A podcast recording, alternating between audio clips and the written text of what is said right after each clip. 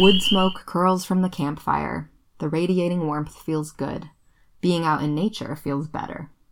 Welcome to the Nature of Phenology, where we share the cycles and seasons of the outdoors. I'm your host, Hazel Stark. Fall camping alongside a northern lake is a magical experience.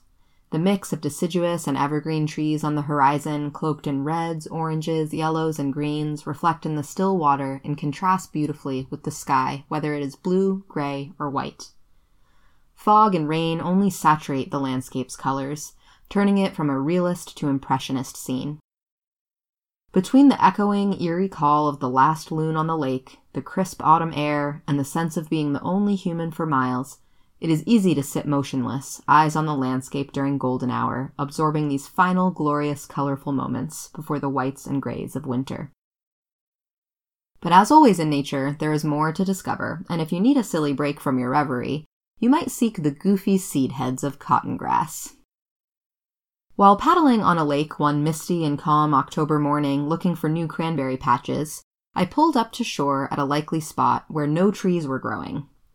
Hopping onto the bank and clambering up the nearest rock to get a better view, I noticed a bright red bog with hundreds of what looked like cotton balls bouncing around above the mat of sphagnum moss and heath family members.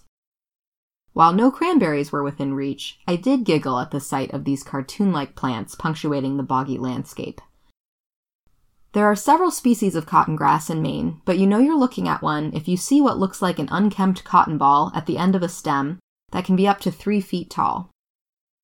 They grow in wetlands and bogs, some species growing in clumps and other species growing alone. Standing taller than most of their low growing bog neighbors, its top heavy form bobs and sways in the breeze, looking like something out of the Lorax.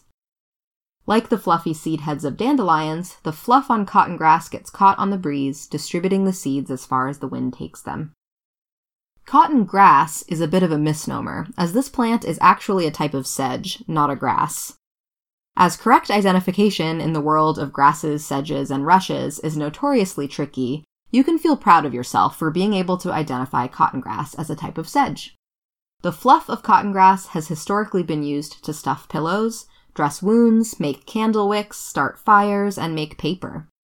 Unfortunately, it is not an adequate substitute for cotton, as the fibers are too brittle. But it has edible seeds, roots, and stems, and has been used medicinally for its astringent properties. So before the lakes freeze up and the fall color fades away, you could head out to a bog or wetland near you to seek the fun, fluffy seed heads of cotton grass.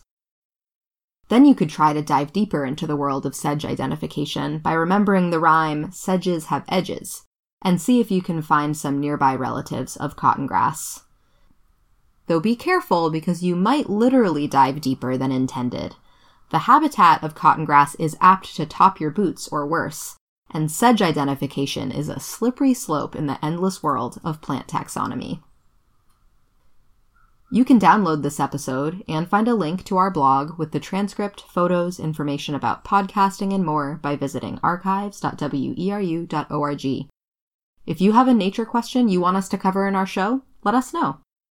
Thanks for listening, and please join us next week for another dive into the nature of phenology.